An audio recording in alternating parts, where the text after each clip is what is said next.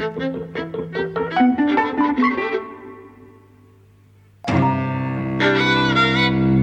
and welcome to Eavesdropping at the Movies. I'm Mike. And I'm Jose. Because I've been playing football, um, because I had to rush off after the film, I might have a, I got a bit of a cold coming on. It's been a chilly evening. So if I'm coughing a little bit, spluttering, it's because of that. All right. Thank you for sharing that. That's what I just, okay, are you ready to begin? Oh no, ask me how the match went. Okay, how did the match go? I don't want to talk about it.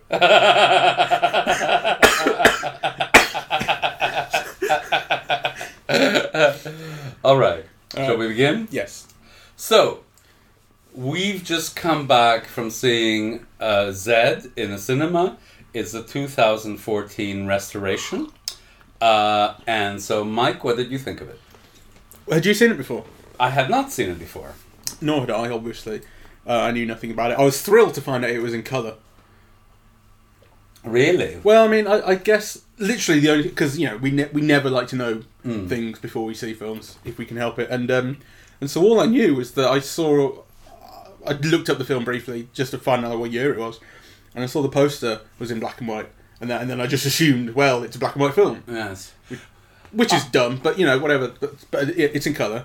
I actually, I actually knew quite a bit about it in the sense that, you know, it's one of those films that I've been meaning to see for years, and in fact, just in the summer, I was really interested in Yves Montand, the the French star, and so you know, I bought the film meaning to see it and so on. It's just one of those things that, you know, I've never gotten around to it. Yeah. Um, but uh, you know, you I have heard. I remember reading Pauline Kael's review on it, and you know, so there's all this kind of vague information that you have on it without actually having seen it, really. So that was how I came into the film. Funnily enough, uh, we'll get onto t- what the film is about in a minute, but um, uh, and as normal, we'll be talking spoilers. But this is, is a film from 1969, so if you want to get your act together. Um, And Funny it's based eno- on historical events. yes.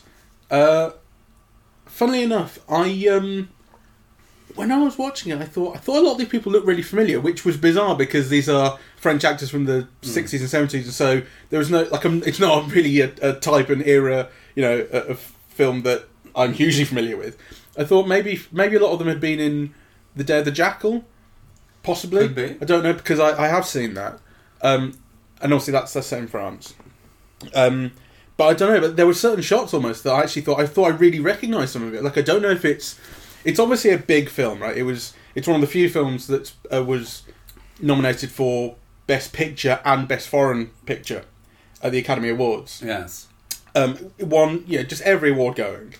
It was Um, a huge popular success Huge in popular- France and surprisingly in America, where I think you know if it wasn't the top ten, it was it was around there. Yeah, it was one of the most popular films of the year in America. So critically and uh, sort of popularly uh, successful. yes, Um, so I guess like it must have seeped in to to you know, kind of the consciousness somewhere yes, because like, it felt familiar to me in some ways, though I didn't know the plot and I didn't know anything about it. yes, Um, so that was an interesting experience.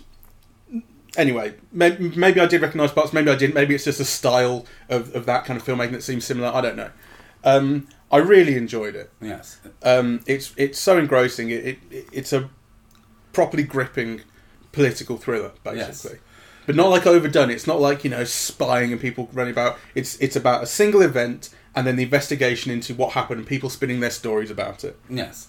So basically, the the plot in a nutshell is that this doctor, uh, played by Yves Montand, is the leader of the opposition. He goes to give a speech that's against nuclear disarmament, and you realize quickly that the police is making is doing everything to prevent this being a safe event. Uh, uh, The police is run by the military, more or less. Yes. Everyone involved, everyone at the top is a colonel. They've all got uh, Yeah. uniforms and the medals. That's right. So they have a stake in having an incident happen. In the meantime, someone's heard that uh, the speaker uh, uh, might be assassinated. The speaker is so used to these warnings that he ignores them. Uh, they, the only place that they find for him to speak is in this hall that's opposite his hotel, and that They get around it by putting speakers outside so that they can address the huge audience they're expecting. So one of the one of the ways that this film has such tension is that really all that's involved is getting this man safely across the street, right?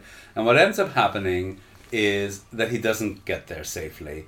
Uh, he gets beaten, and actually, he doesn't get. He only he doesn't only gets beaten. He ends up being killed. So the whole film becomes a police procedural.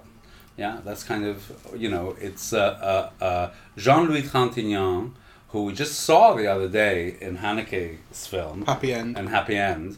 Uh, here is you know as a very young. Uh, uh, um, was 50 years ago. yeah, More is. hair, fewer wrinkles. Yes. Uh, looking very serious and handsome. Uh, anyway, he's the one who leads the investigation, and you know, the more he talks to people, the more he uncovers, until you know, uh, at the very end of the film, he accuses all of the major colonels and police people, you know, who are involved in really a plot to uh, uh, that a plot that ended up in the death of this national figure. So, um, and the title comes from, you know, the letter Z in Greek, which means he's alive or something like he lives. Yeah, I was just looking this up because I didn't know this before. I didn't know, the but film. it's the last title in the film. Well, I didn't know it was uh, based on historical events. ah, right, okay. Um, I'll just give you the Wikipedia summation. The film it's it's based on a novel, and the film presents a thinly fictionalized account of the events surrounding the assassination of democratic Greek politician Grigoris Lambrakis in 1963. Uh, the letter Z. The film's title refers to a popular Greek protest slogan. Uh, I think it's pronounced Z, meaning "he lives," in reference to Lambrakis. Yes, and unlike uh, uh, most thrillers, you know, which have like a satisfying kind of resolution, or a crime is prevented, or a crime is uncovered, this one, what happens is the crime is uncovered, and then there's a coda telling you what really happened with all of the major figures, and really kind of what really happened is you know the colonels all got scot off scot free, the people who did the murder got a minimal sentence, and then all of you know the the very good uh, you know doctors and lawyers and journalists you know who accompanied the Yves Montand figure you know uh, seven of them were killed you know in They're, various they're ruled ways. they're ruled as suicides and no foul play, but they're all Yeah. uh, car crashes and drownings. And, exactly Yeah. right Political and so assassinations. um, you know and so and then the military seizes power and starts right. banning art and Yeah. So then, because this is nationally seen, you know, as such a contravention of democratic principles and you know justice, uh, the the the the military is afraid, or the conservatives are afraid of losing the next election. So basically, what happens is, you know, that the military takes over, and this is actually what's referred to in this period of Greek history is, you know, it's it's it's, it's the rule of the colonels. I think it's called right. Uh, where you know the military junta ru- run by colonels really takes off uh, takes on the government of the body of of uh, Greece, and you have all of these people like Melina Mercouri and so on who go into exile as a result. And I imagine that you know as part of this protest is why we see Irene Papas, for example, playing you know the role of Yves Montand's wife. Yeah. So that's the plot Tell me in about a her. nutshell. Oh, Irene, well, you know she's a she's a great uh, Greek star, uh, um, Irene Papas. I mean, maybe most famous, you know, for being in Zorba the Greek. Uh, but you know, she was, I think, in the Guns of Navarone and and so on. Along with Melina Mercouri, she's the only. The Melina Mercouri and Irene Papas are the only actors in the post-war period in Greece that acquired an international reputation. They're the two biggest stars of, of, of Greek cinema, I suppose. Right. Yeah. So, um, the uh, most terrifying. I, it's not. It's not really a terrifying film, but then the ending is is incredibly terrifying because it's all about you know everything basically has gone well, right? This is a film with a happy ending. They've he's he's indicted all the people in charge for the crime. He's uncovered it. He's listened to all the stories and, and he's got it right. He solved the case, if you like. And then the military just seizes power. It's, it's, none of that matters. They just take over. Right. And the most terrifying thing is right at the end, which I don't know if it's a slight mistranslation or not. Um, but I think the subtitle because I, I don't I don't speak French, believe it or not, not very good. I every I get No, every like I get every twentieth word. You know, like when, I, I think someone every every now and again the subtitles would say a word that I knew I was going to recognise. They say dog, and then I'd hear the word Shan and I go, I know French. but right at the end, um, it says they banned the letter Z yes. which I know, and I don't know if it's in the in the French it's more the use of the term Z or if it's the letter Z. But banning the letter Z, as the subtitle suggested, is far more scary. Yes. It's scary banning a term anyway, but I, it remi- reminds me of this novel called Ella Minnow P, um, which is a girl's name by uh, this writer Mark Dunn. It's a it's a novel about a totalitarian government that starts banning the use of letters uh, because a, a hero of theirs invented the phrase "the quick brown fox jumps over the lazy dog," and as letters start falling off the statue of this bloke, they're like, "Well, it must be a sign." And the the novel is written in uh, uh, letters going back and forth, correspondences, and the government is reading them all. So as the novel goes on and more letters fall off this statue, there are fewer letters available to the writers to use. It's a it's a really funny, really it's a brilliant little novel. I suggest you read it. Um, anyway, so we were talking about the, the very ending of the film, where uh, it's it's uh, scary. It takes a turn. I think it's important. It's um, I mean, it's, it's clearly making a point, isn't it? Uh, that change in tone. It's, it's it's basically the film is kind of on this rise, you know, in, in kind of mood. Yes. You're going with it. You're like, yes, they're going to get taken down. Jean-Louis Trintignant is going to get them, Yes. and then oh no, they took over and killed everybody. Right, and in fact, what the ending does, so, this, so like there's this whole coda at the end, saying all of the things that had been banned. So you know, modern music, long hair, uh, mathematics. Uh, you know, the uh, the attribute, the saying that Socrates was homosexual. So there's this long list, you know, from entire branches of science to really specific things that this military junta now bans, right? So, you know, whereas the uh, structure of the film is like this thriller where everything actually, this, this procedural thriller where everything gets resolved, at the end that's cut out from under you, Yeah. you know, and in fact, the problems are not only not resolved, but they could become exacerbated, right? I think the letter Z as well. The, the, the final thing, literally the final thing the film uh, shows you and tells you is um, the letter Z has been banned, and it shows up a huge letter Z on screen uh, as the as the credits then roll, and it it, it, it ends the film so because it's the last letter of the alphabet. It's not just. I mean, it's great that it's a reference to this uh, Greek saying, um, but it's the last letter of the of the alphabet Yes. and it ends. It's like saying this is the end. There's nothing to come after this. It's it's feels really definitive, and yeah, can, quite scary. Yes. Um, let me tell you all the things that I loved. Okay. So I loved Yves Montand. Right. From the moment that he gets off out the airplane at the beginning of the film, you see somebody like really handsome, charismatic, authoritative. Right. It's it's kind of like a wonderful cameo performance in a way, right? Because you know it seems like for about a third of the film, you think that the film is about him, and really, kind of for most of the film, it ends it, it ends up being Jean Louis Trintignant, who's also who's marvelous. You know, being uh, I don't know the magistrate who leads this inquest. I, I, He's I a judge. Okay, he's a That's judge. the word. That's the word the subtitles use. Okay, so I'll, judge. I'll always be relying on the subtitles to help me out with these Okay. things. the judge who leads the inquest. So, you know, I love both of them. I love the way the, the film's pace, right? It is paced as a thriller. It's exciting to watch. I loved that it's so humorous. Yeah, Yes. kind of. You know, the film finds not only excitement, you know, but humor in this really absurd political situation. The other thing I loved is the way that the peop- that the film is very kind and wise about its minor characters, right? So, you know, these thugs and killers and so on, right? Like they're rounded, they're giving backstories and family, they're humanized, right? They're not just some kind of abstract, kind of no name figure that can be bumped off. So I loved all of that, all of those aspects of the film, actually. Actually, Um, thinking about those minor characters, now you mention it, they kind of have um, a, um, a sort of Poirot feeling to them.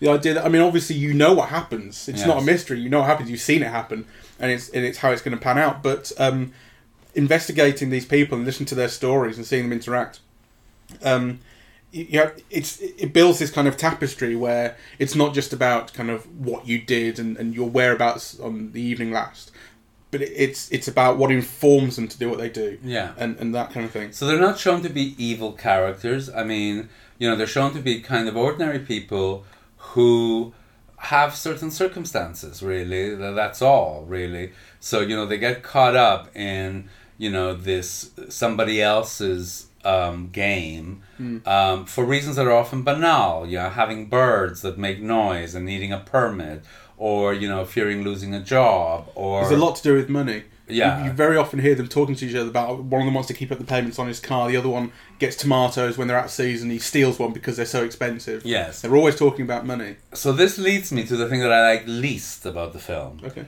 You know, which I thought it was absolutely completely typical of the left wing films of its day in its uh, uh, dissemination of homophobia, right?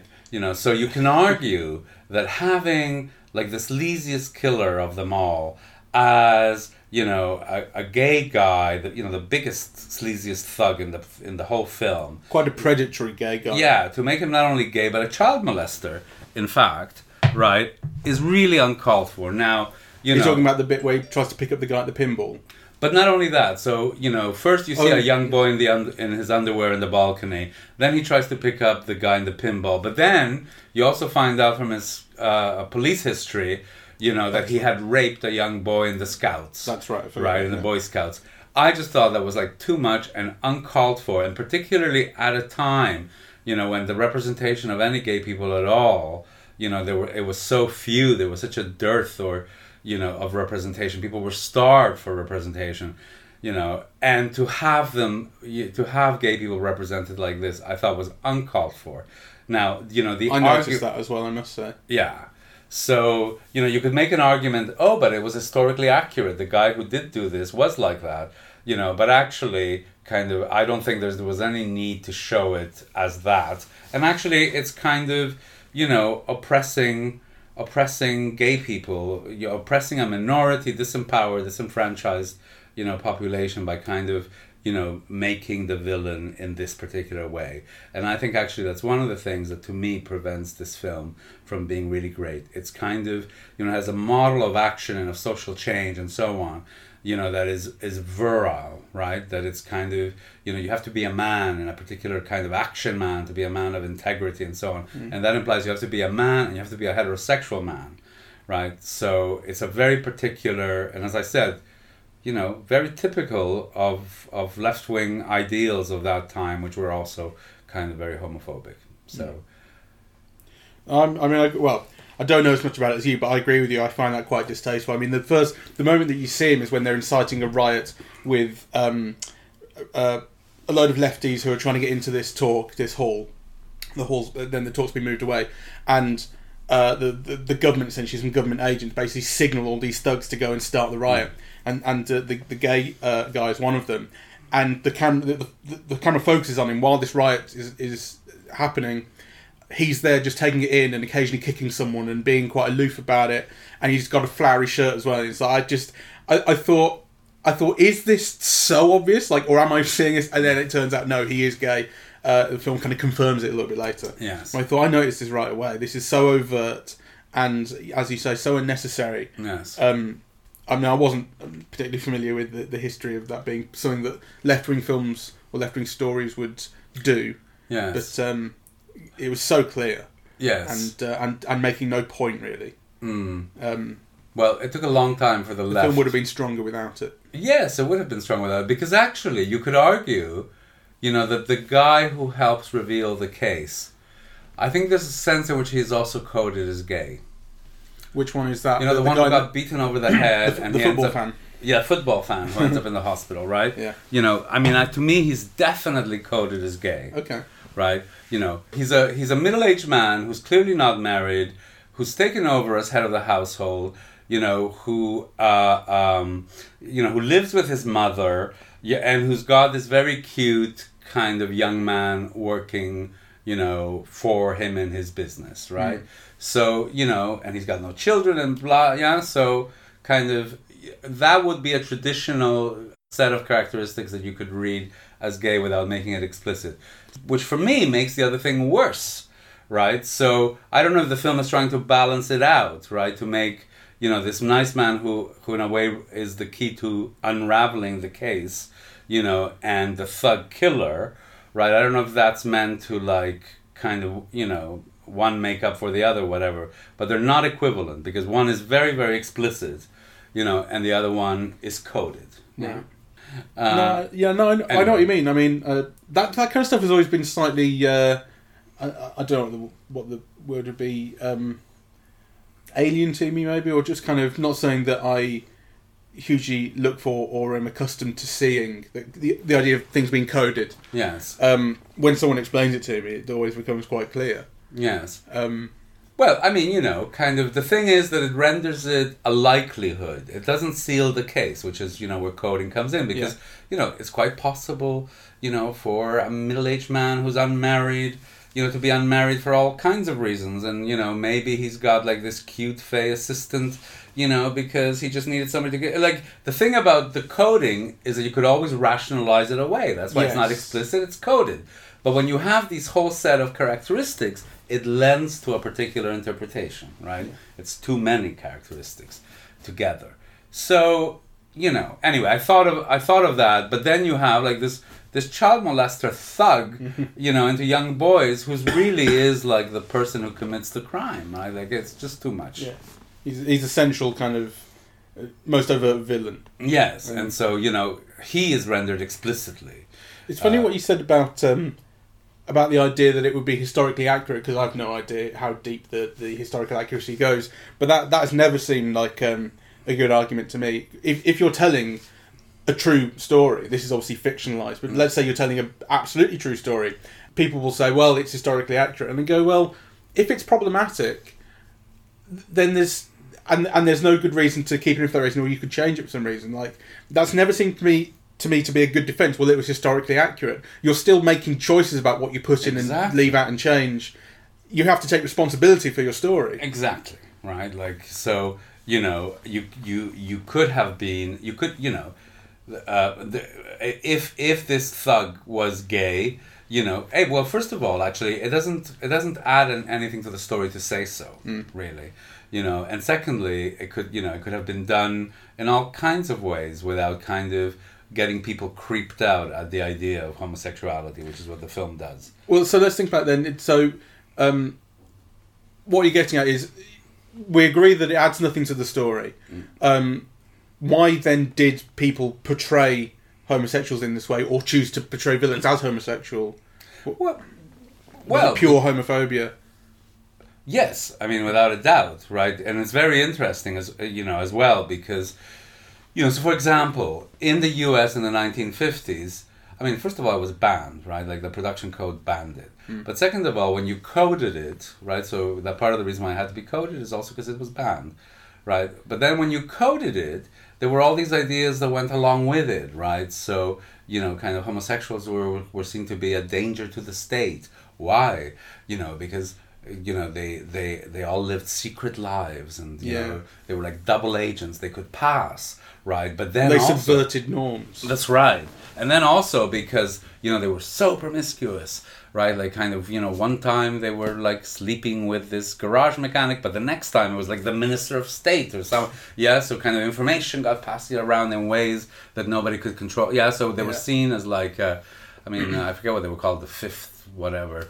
Um, you know, it, the fifth col- it was a fifth column, right? It was like uh, um, The fifth a column. fifth column yeah which was like you know it was almost like an army against the state but that was secret right you know so um, i mean people were prosecuted for being gay under mccarthyism because it was seen as being anti-american and you know very likely to help the communists right very ironically of course the people who ran all of this you know was gay himself roy cohn right eastwood made a film about yeah and uh, and also edgar the head of the CIA was reputed also to be gay. So actually, all of these things, you know, were not without um, uh, Foundation. Foundation. There was a but not- massive gay uh, scandal in the UK, wasn't there, in, in political firmament?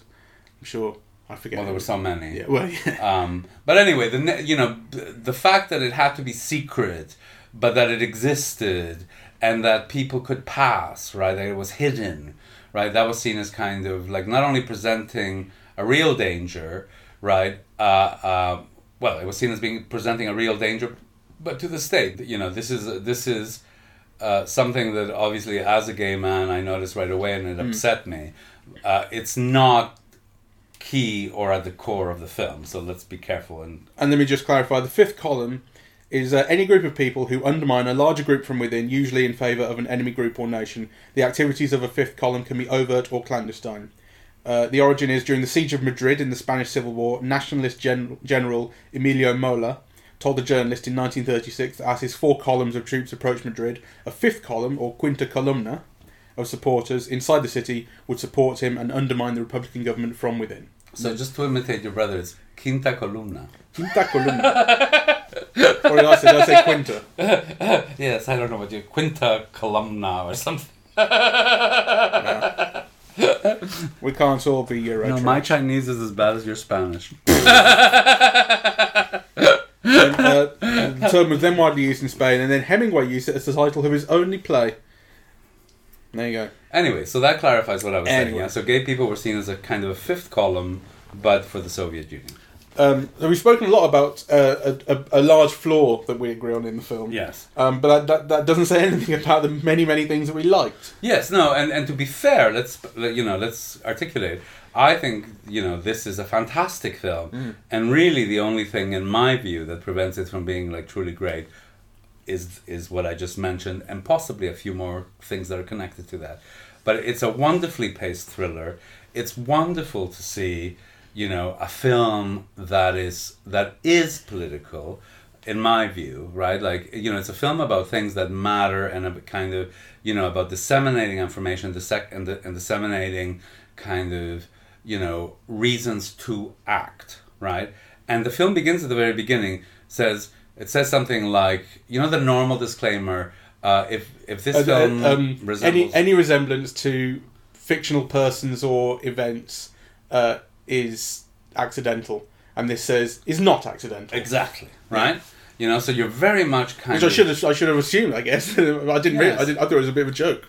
Yes. I- well, I- no, actually, no. I, I didn't. know- I didn't realize it was talking specifically about or based specifically on on real life events. But I, I did assume that it meant it was talking about uh, the kind of the, the state of the world as it was, and it was just trying to be overt about that. Like every film is commenting on the world as it is. Yes. Um, but I thought it was just trying to be overt about that in a humorous way. But obviously, Yes. it's being a little more clear that it's really about something that really happened. The other thing that I want to say is that I find it very relevant to our time. That's why they're showing it at the Mac, Yeah. isn't it?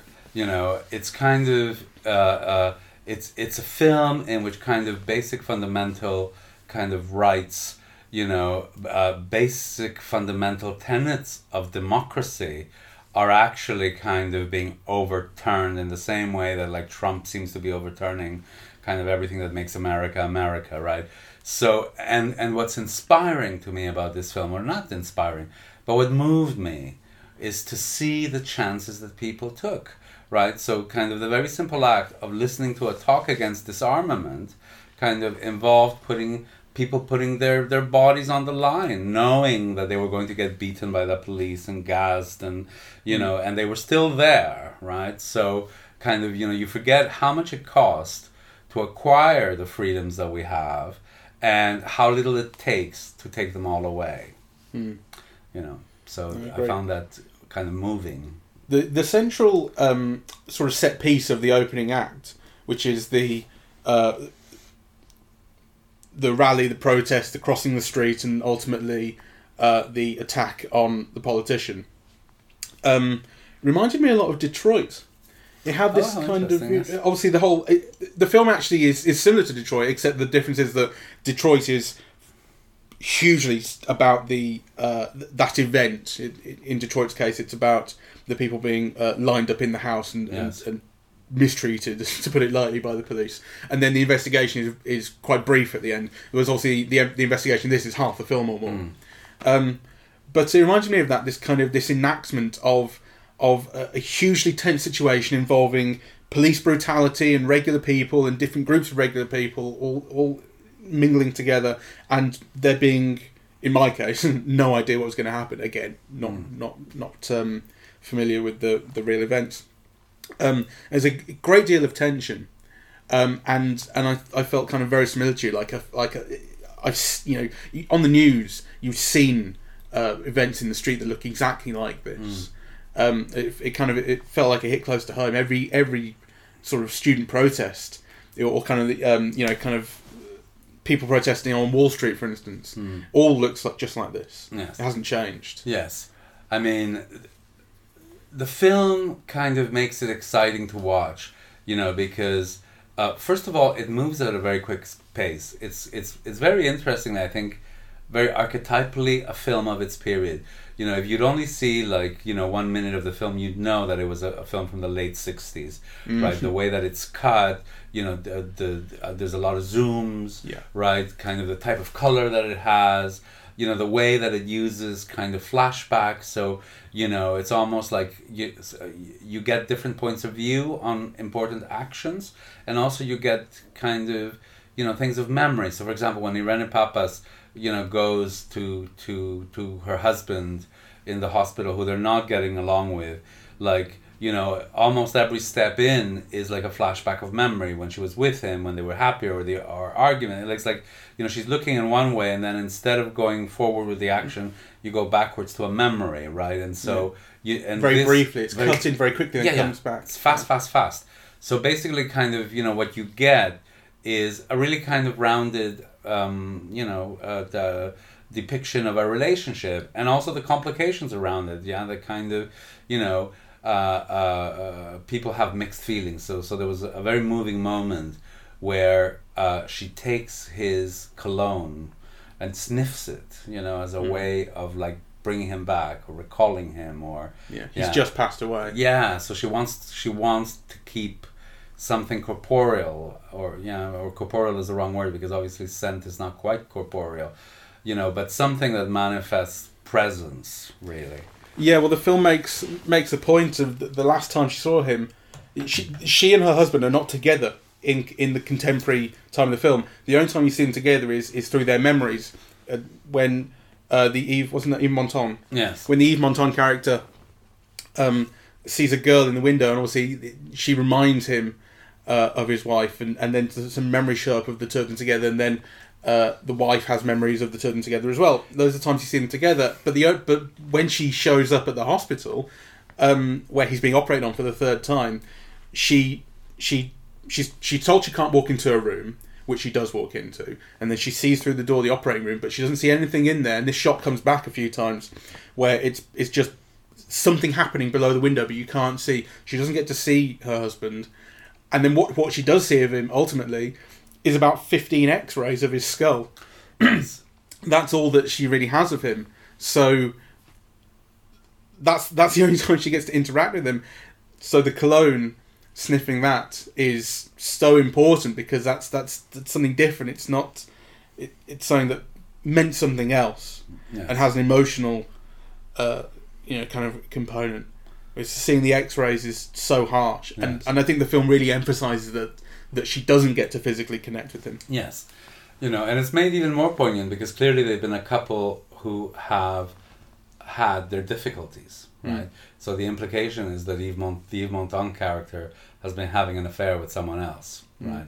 Um, so, you know, their marriage is kind of, you know, on rocky ground, right? So, um, you know, and that's what's lovely about the film that you get kind of these complex things, you know. So, on the one hand, it's kind of a marriage with problems. On the other hand, there's kind of like real feeling and regret, you know, and you get that from both characters, from the Yves Montand character as well, who, you know, talks about his children and says, "I haven't been, you know, been able to see them very much," and yeah, yet he carries the picture of uh, his uh, wife and child with him everywhere. Yet on the other hand, you know, he sees a, a, a shop assistant, and it reminds him not only of his wife but of an affair that he seemed to be having. And, like Hmm. kind of the flashback is to a young woman he's with, as well as his wife. Hmm. You know, and his wife looking at Yakov having caught them. There's this implication.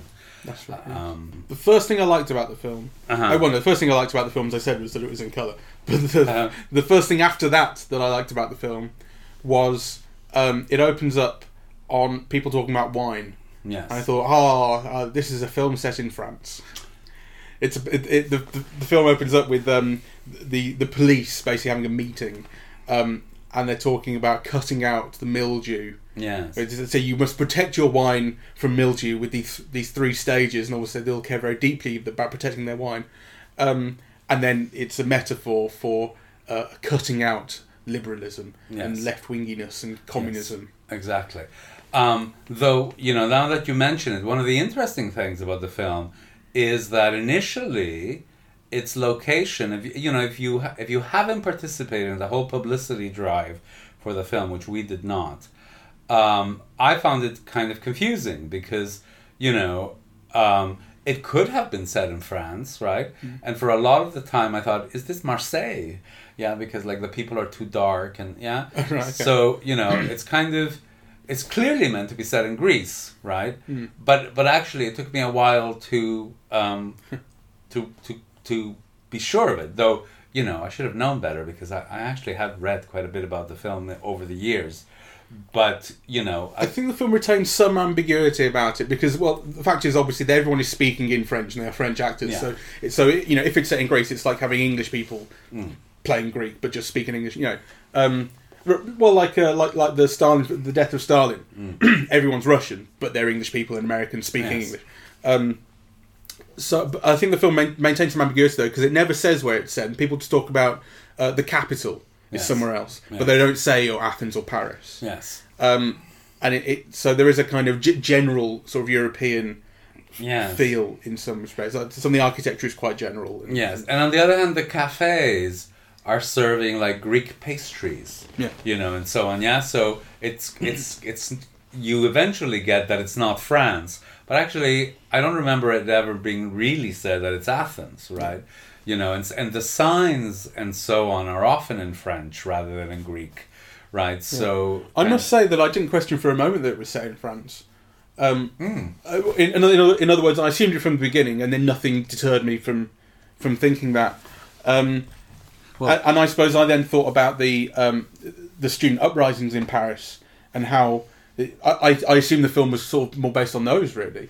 No, because I mean, if you see like, uh, you know, you, well, you wouldn't have colonels like that in you No. know involved in a French. I I'm not right. sure, but I think even things like the the, the police uniforms and Hmm. you know and so on and so forth, right? I mean, it's all. I think it's clearly meant to be set in Greece. Though the interesting thing is that it it to my you know, from what I can gather from watch, just having watched the film, it never explicitly states it, which is in itself interesting. I'm sure there must be a reason. Um, Well, I think it's trying to make the story more general. Um, you know, I think I think if it says this is a film about Greece, it's easy to, or easier to say, well, this is just how things happen in Greece. well, Trying to say this is why this is why you're saying it's it feels so relevant today. yes. Um, I mean, what's interesting as well is that if one looks historically, right, um, you know, all these attempts at freedom or at democracy, like in Europe, they already had a history. So, for example, you know, there was the 1956 Hungarian uprising, right?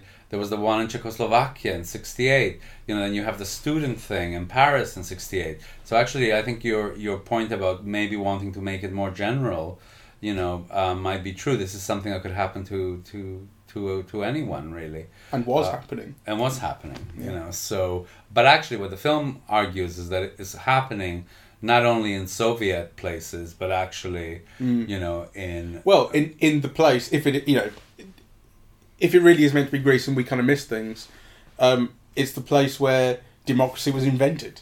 yes um and then it's clearly greece because you know they talk about the palace and you know the, i mean it was a monarchy at the time you know they yeah they they France has palaces. they didn't have didn't have a monarchy, you know, and so kind of one of the groups is a royalist group, yeah, the right wing group, you know, that's behind uh, the incident is a royalist group. It's very specifically a royalist group. So for a while, I thought, oh my God, you know, kind of, you know, the sentiment for the for the monarchy, for the Bourbons. Uh, has lasted a long time in France, and then you realize no, it's clearly you know the king was still there. I think uh, uh, at this at this time. So uh, I'm happy to consider it as wanting to be a general uh, sort of sort of any town. yes, I, I think that is ultimately what the film is going for. I think it would be more explicit if it were setting itself in a certain location. yes. Um, Um, so um, anyway, uh, uh, one, one, uh, one for best film editing at the Academy Awards as well. and I which you- think that's well deserved. You can tell. Yes. it has lots of editing.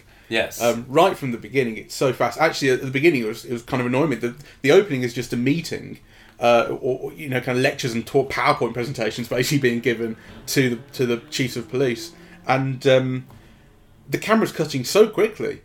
Uh, it, it's actually it's actually a little bit hard to adjust to as well because on top of that, I'm also basically looking at the bottom third of the screen where the subtitles are. So I'm trying to take in all these images that they're being thrown at me with all this dialogue that's being just given to me in the bottom half of the screen. yes, So there's a lot to contend with right at the beginning. yes. Um, Um, but it is it's edited very quickly and uh, very naturally. Like nothing really seems out of place. And when those flashbacks come in, they're so they're so beautifully integrated and moved to, and, and they're they're timed.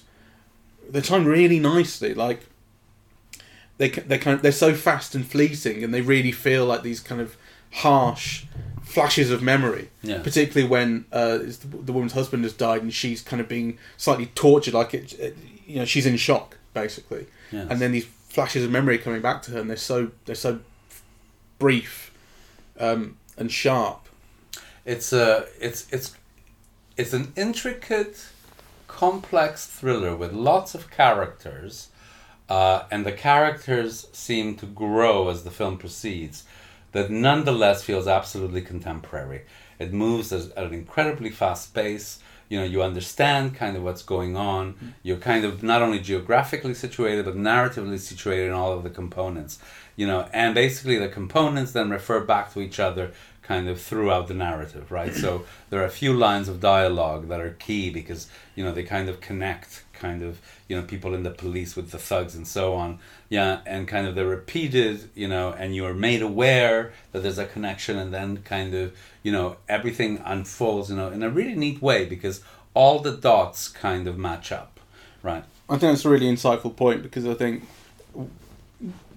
what we tend to think of when we think of editing, as I just did, is uh, how one shot relates to another in you know kind of in, in the micro level, uh, how sequences work, um, which is part of it. But the other part of editing is how an entire story is constructed, and and I think this film this film has a lot of characters and a lot of different kind of sections of characters, um, and they're all they're all kind of maintained and given their time. No, no one feels left out or underexplained, um, and and they're, they're they're kind of they're juggled really nicely. And, and information is so important in the film. Like every time, every time the uh, inspector, every time the judge learns a new piece of information, it's important. It recontextualizes everything that's come before, and he then, uh, you know. He learns that someone that he, learns that the, the chief of police gave someone an instruction, um, and then he speaks to the chief of police, and he's and the chief police denies it hmm. or says something else. But he, he hasn't he hasn't directly accused him, but he's using that information to then coax something else out of him, hmm. and it's very easy to understand and follow. But you know exactly what he's thinking all the time. Yes. it's very economical as well. I mean, there's so much to to pack in. Yes. It's incredibly efficient with the way it, it d- disseminates dispenses information to you. And, and helps you understand what people are thinking, what the information means to them. Yes. So so it's coherent in that way. I think it moves very quickly. It moves like a contemporary film. And I don't know what you felt, but I also found it exciting and actually it makes me think, you know, because it has action scenes and it has chase scenes. You know, and in a way it's really interesting because, you know, the action scenes in a way like, you know, you have a few blows and they have terrible repercussions. They result in death, hmm. right? But they're they're made a exciting to watch, right, and b having consequences. Yeah. Yeah. So so you you you you ha- you they continue these scenes continue to be exciting, even though in a contemporary film you know you'd have five cars zipping through a highway and you know at incredible speeds and whatever was actually this is an old tub with the muffler that doesn't work right yeah but but it still feels exciting it's you know I agree. It did feel it felt very exciting the whole way through. Um, the film changed into something I didn't expect, which was that it, it pe- became uh, a procedural, became an investigation, um, and again that remained exciting because then, as I, as I said, the film's controlled information is such that it has a, a great sense of pacing and and tension. You know, are these guys going to get found out? I, I like the way the film um, shows you the events as they happen, and then shows you two people giving their versions of them. Yes. And actually, one of them is, is from the baddies, and one of them is from the goodies. yes Uh, well, roughly speaking, one of them is the chief of police, who is the ultimate baddie, Yes. and the other one is um, one of the left wing guys who was a, a friend and colleague of the the senator who died. yes They both give their events, and they're both not entirely accurate. One is slightly more accurate than the other, but they have their differences, and you know that. And then it comes down to is the inspector going to figure it out? Yeah, that that happens at a key moment in the film, and it's part of the beauty of the way that the film is structured. It's part of the beauty of the screenplay, you know, because for the whole first third, it really is about Yves Montand giving the stock, really, and what happens, right? Then the film shifts gears, and so and in between the film kind of being moved on from Yves Montand as the protagonist to Jean Louis Trintignant as the judge, uh, yeah, trying to uncover what really happened, you have, you know, these two different versions, you know, of what happened, right? Kind of being told by two different people.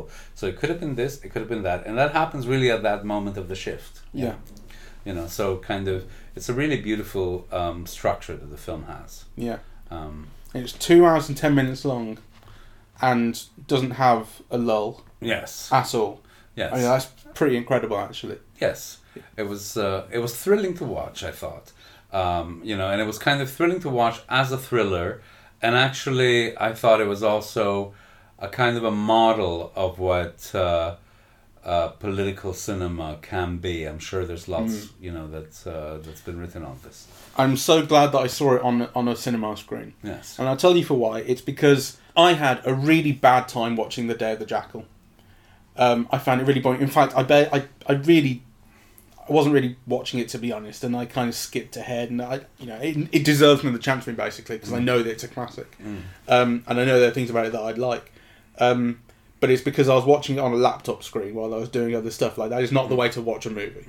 Um, and and I- and I, I I'm sure that even if I'd been giving this film my full attention on my TV at home, it wouldn't have been the same watching this. Yes. Um, being in a cinema and, and having having it big and in front of you and you're devoted to it and your your phone's off. Well, mine was. Pointed. But you know what I mean? It, it, ma- it makes a huge difference. yes. Um, and it's the way to see it. Like you know, you say you bought it on DVD and you'd been meaning to see it for ages. Aren't you glad that you didn't watch it until now? I am. You know, and and I would recommend. Uh, uh, I would recommend it to everyone. If if other people are showing it. Yes. Yeah. Um, okay, so um, see it if you can. Yes, see, see it if you can, and even if you can't see it on a big old screen, Get the DVD. see it on a small one because it's a really good film. Yes. All right. I told my mates I was going to be late. For the, I, told my mates I might be late for the football because I was seeing it and I had to rush off. Uh, as it happened, I got there with about ten minutes to spare, so it was all right. But um, and they were saying, "Oh, what are you seeing?" And I said, "Oh, it's this film called Zed." And I said, "Oh, what's that?" And I said, "It's this French Algerian political thriller from 1969." And they went, "Oh yeah, you're welcome to it." Well, but more for them, it's brilliant. in 1969, they would have seen it. Yes. Know? I, in fact, I did look it up. It was, I believe, it was the one second, the twelfth highest grossing film of 1969 in the US. Can you believe it? A foreign subtitled film being the 12th highest uh, uh, box office success in the US. That would never happen now. It, it made 14 million dollars. The top film made 100 to 102 million dollars, but the second top film made 44 million dollars. Yeah. I'll give you the I'll give you the top 11 in reverse order. 11 was winning. Uh, then on Her Majesty's Secret Service, That's amazing. So just a couple of ranks after a Bond. yeah. Uh, mind you, the difference in box offices is 14 million to 22 million. Mm. Uh, then Goodbye Columbus, Cactus Flower, True Grit, Paint Your Wagon, Bob and Carol and Ted and Alice, Uh-huh. Hello Dolly, Number three is Easy Rider. Number two is Midnight Cowboy, and number one is Butch Cassidy and the Sundance Kid, So there you go. That's quite just below the westerns. Yeah, but it's amazing to find a foreign film in that list amongst that list. Yeah. It outdid uh, The Wild Bunch, Where Eagles Dare, Topaz, Once Upon a Time in the West. That's a what a film. Yeah. Wish they showed that at the Mac. Um, they shoot horses, don't they? And the stewardesses.